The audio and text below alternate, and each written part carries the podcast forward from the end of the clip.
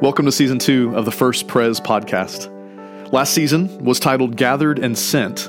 It was all about our purpose and mission, being both gathered as the church to equip and encourage one another, and sent to be the church in our neighborhoods, schools, and workplaces. This season, we're focusing on the five values that guide all of our decisions as a church.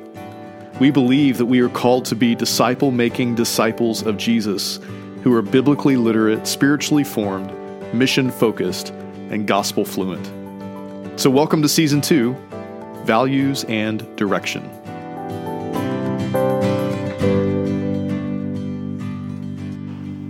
Hello, church family, and welcome to this, our most recent version of online worship at First Pres. I suspect that many of you, as for many of us at the church office, the charm of these online worship services, the Zoom meetings, phone, and text has largely lost its appeal. We are all eagerly awaiting planning for gradual reopening of the church. It's clear that as we begin reopening, things will be not quite the same for a long time. But even the hope of resuming any aspects of our church family community is very appealing. Stay tuned for more information about upcoming reopening events. Today is an important celebration in our church calendar. Pentecost is an old Jewish holiday based on the first harvest of the spring planting season.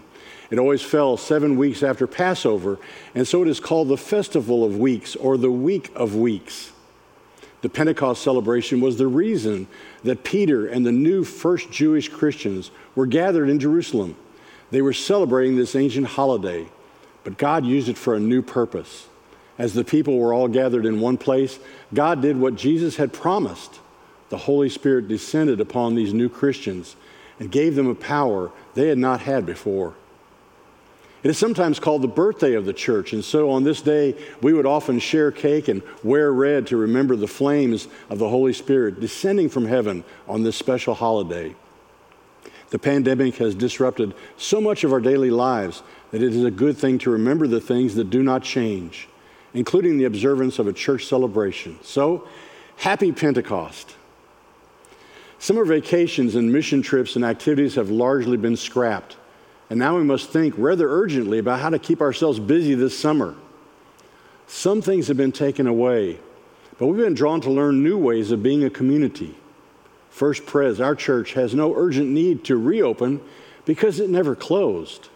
Each week, hundreds of us have remained connected via phone, text, video worship, and internet Zoom meetings.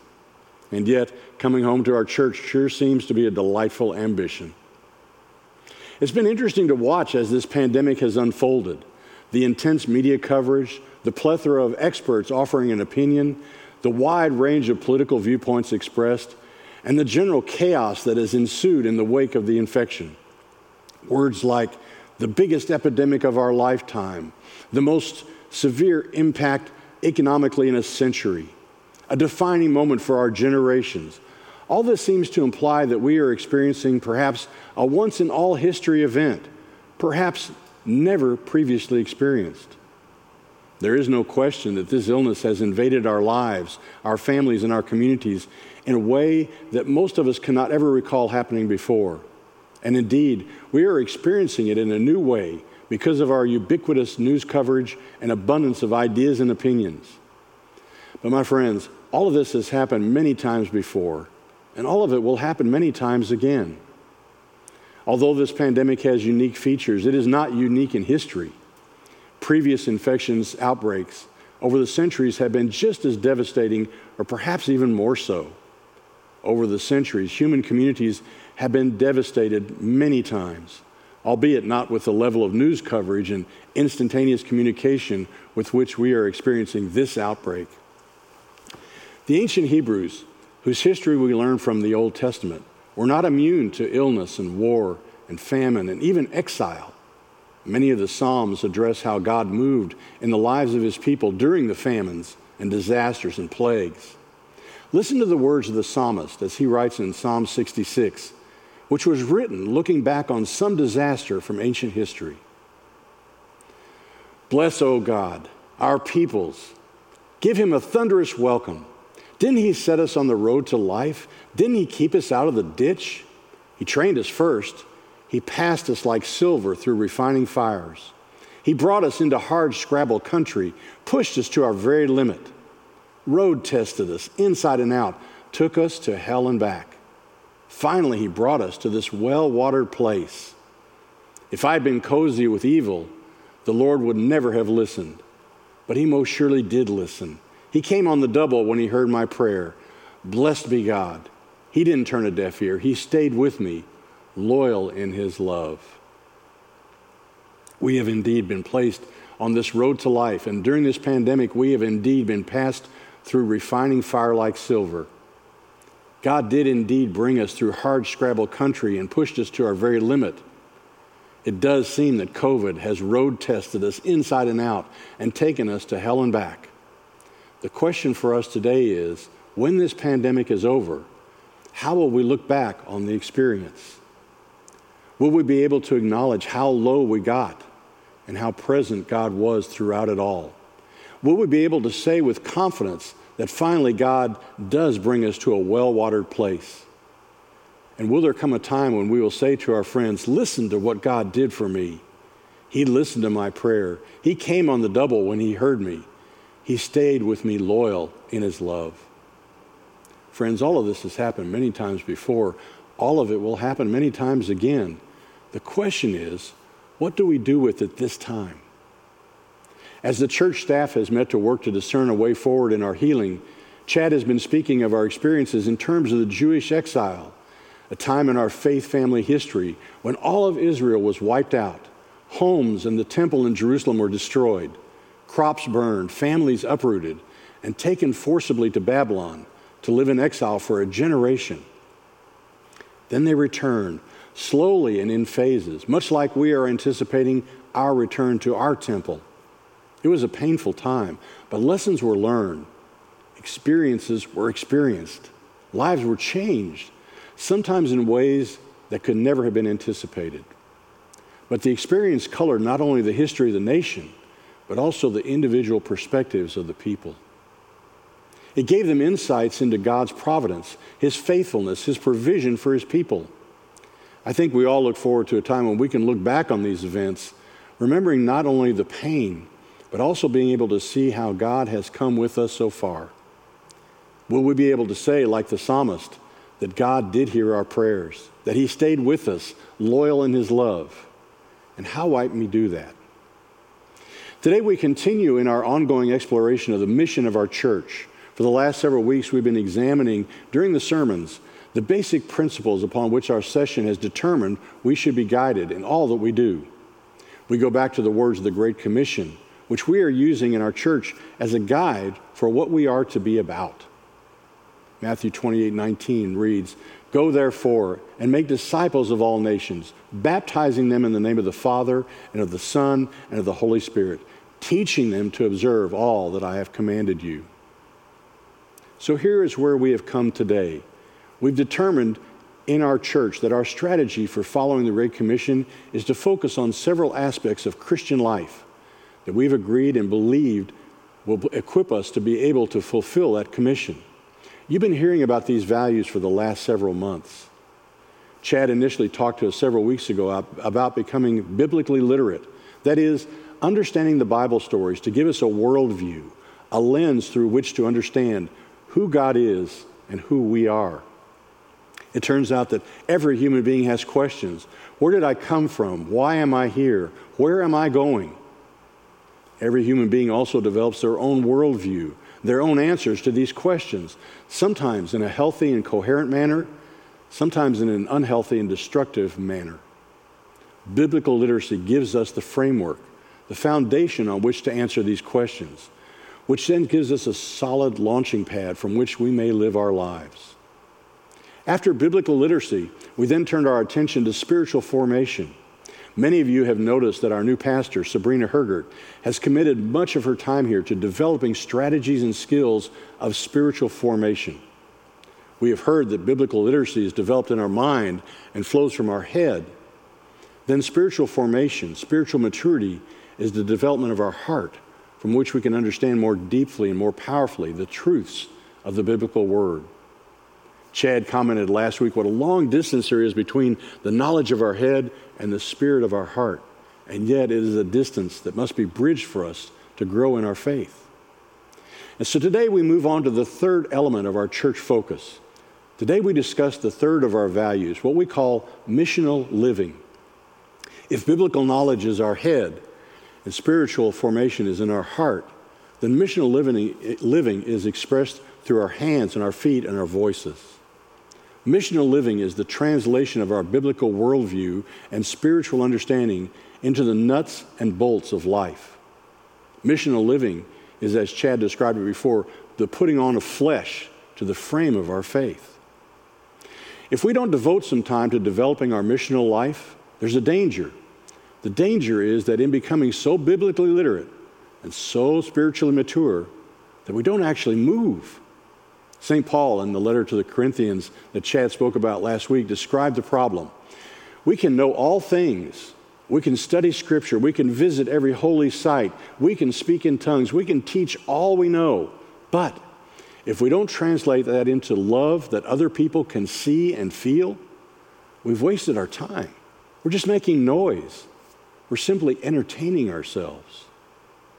St. Paul, in his letters to the churches that he had founded and loved so well, talks in several verses about becoming missionally focused.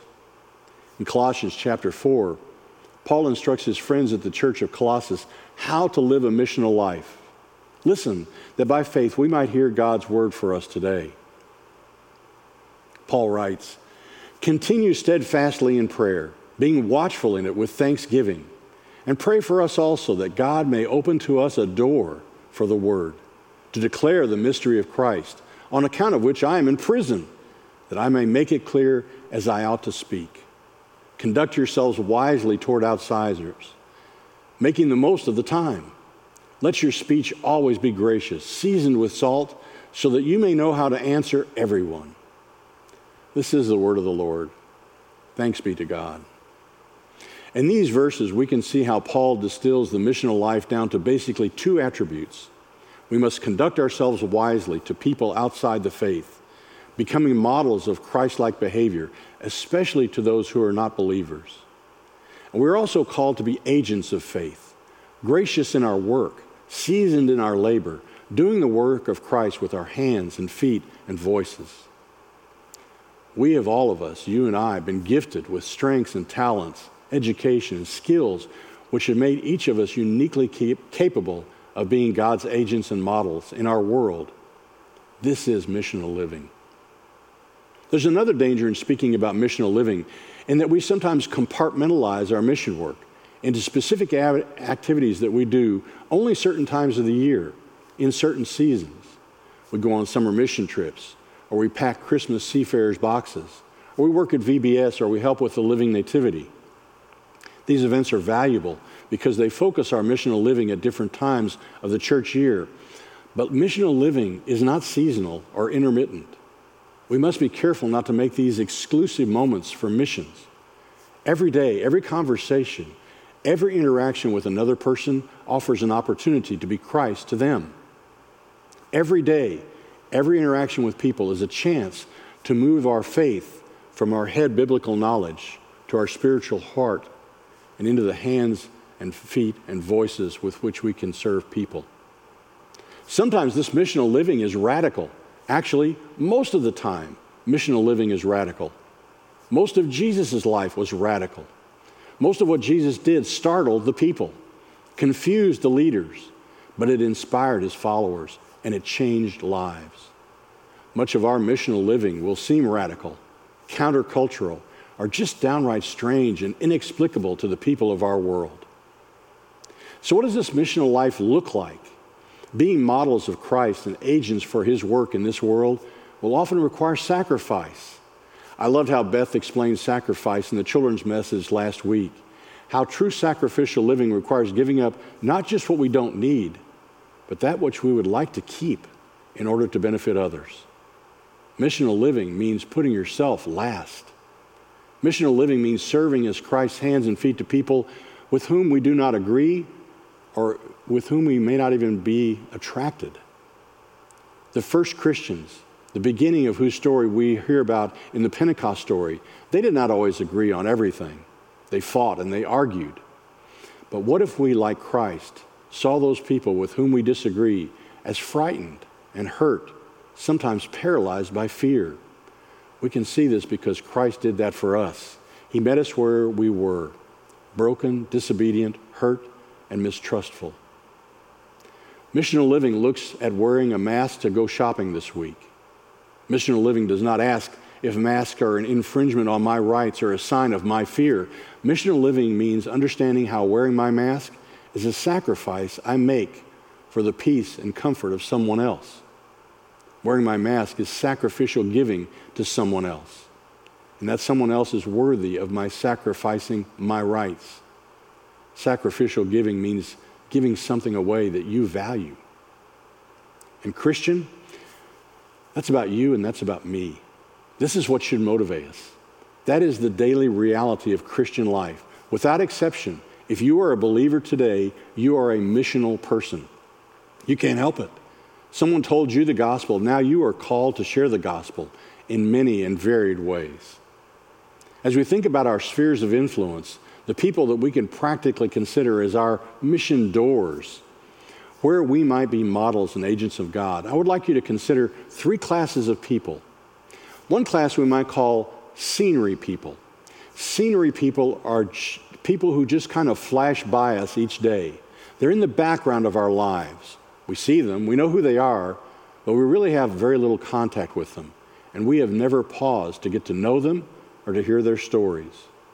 We're sometimes surprised later on to discover that they are interesting people, that we share some part of our lives with them that we never considered before. It's easy to miss scenery people. They fly by quickly, and if we don't pause to note them, we will never know them. Another person type I would like you to be introduced today is machinery people. Machinery people are people who do work for us or who do work with us. They serve some function in our life. They provide some skill, some product. They may prepare our coffee, deliver our mail, fix our cars, teach our children. We know them, but only in the context of them serving us and providing for us in some fashion. We know their names and faces, but we rarely know their stories. The last group I would like to introduce you to are people we might call ministry doors people on whom we might become missionally focused. Sometimes these ministry door people are easily identified. God seems to place them directly in our paths. We have very easy access to their stories. We share experiences. We share mutual interests. It may be quite simple to get to know these folks and to begin our shared faith lives together.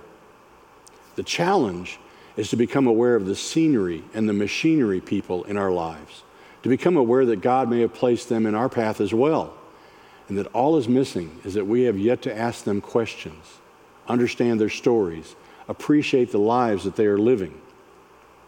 We may need to change them from scenery people and machinery people into ministry doors. Here's a strange fact the more scenery and machinery people that we have in our lives, the more miserable we will be. The more you focus on what you need what you love to do, how you can be served, that which entertains you most vividly, the more miserable you will be. It's paradoxical. It seems that the more we look out for number one, the more content and happy we should be. But that's actually not the case. The fewer people that are the scenery and machinery people in our life, and the more people you perceive as God's gift to you for ministry, the more full and abundant your life will be. Although we may be wildly successful hands and feet and voices to the nations, it is God who changes hearts, who softens angers, who creates healing, who promotes joy to his people. We are the instruments of God's symphony. He is the conductor. We may be very biblically literate, we may be intentionally spiritually formed, but we don't transform hearts. That is above our pay grade. This is good news because it takes pressure off of us for the success or failure of our particular messages of reconciliation. The COVID pandemic has suddenly shifted our life focus and attention. Some of the scenery people and machinery people that we are so accustomed to experiencing in our lives have disappeared. And at the same moment, we have in some cases been introduced to new mission doors in our lives. People perhaps we've not known well or connected well to in the past. I would suggest to you that this is a moment that we might use to reevaluate who we are here to minister to. Our sent groups, launched only last week, are already opening doors to new connections, new friendships, new life bonds. New ministry options will open up for us this summer with local and city missions. My friends, I promise you that there will come a time when this epidemic is over. We will enter a phase of looking back and trying to make sense of this strange chapter of our history. Paul would say, Be watchful. God may be opening doors for you.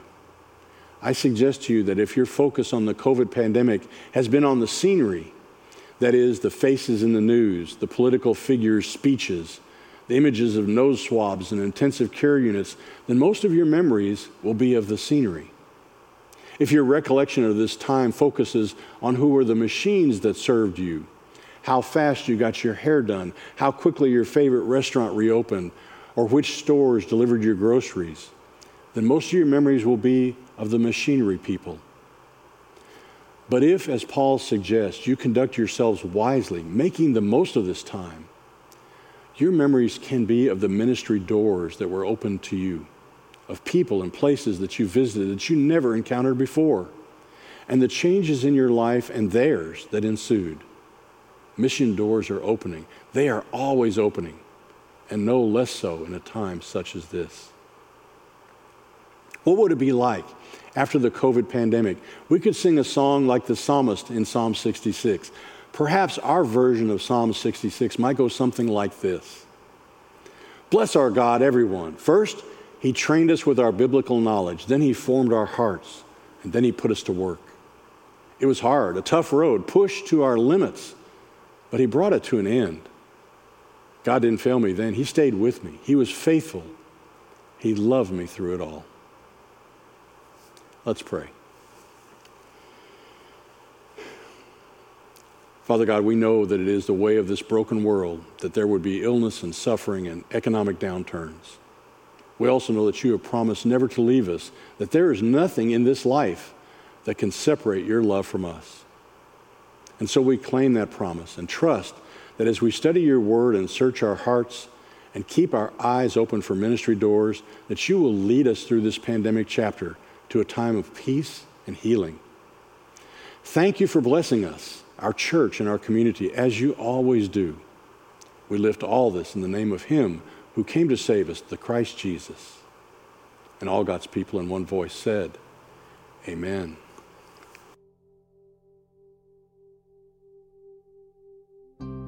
Thanks for listening.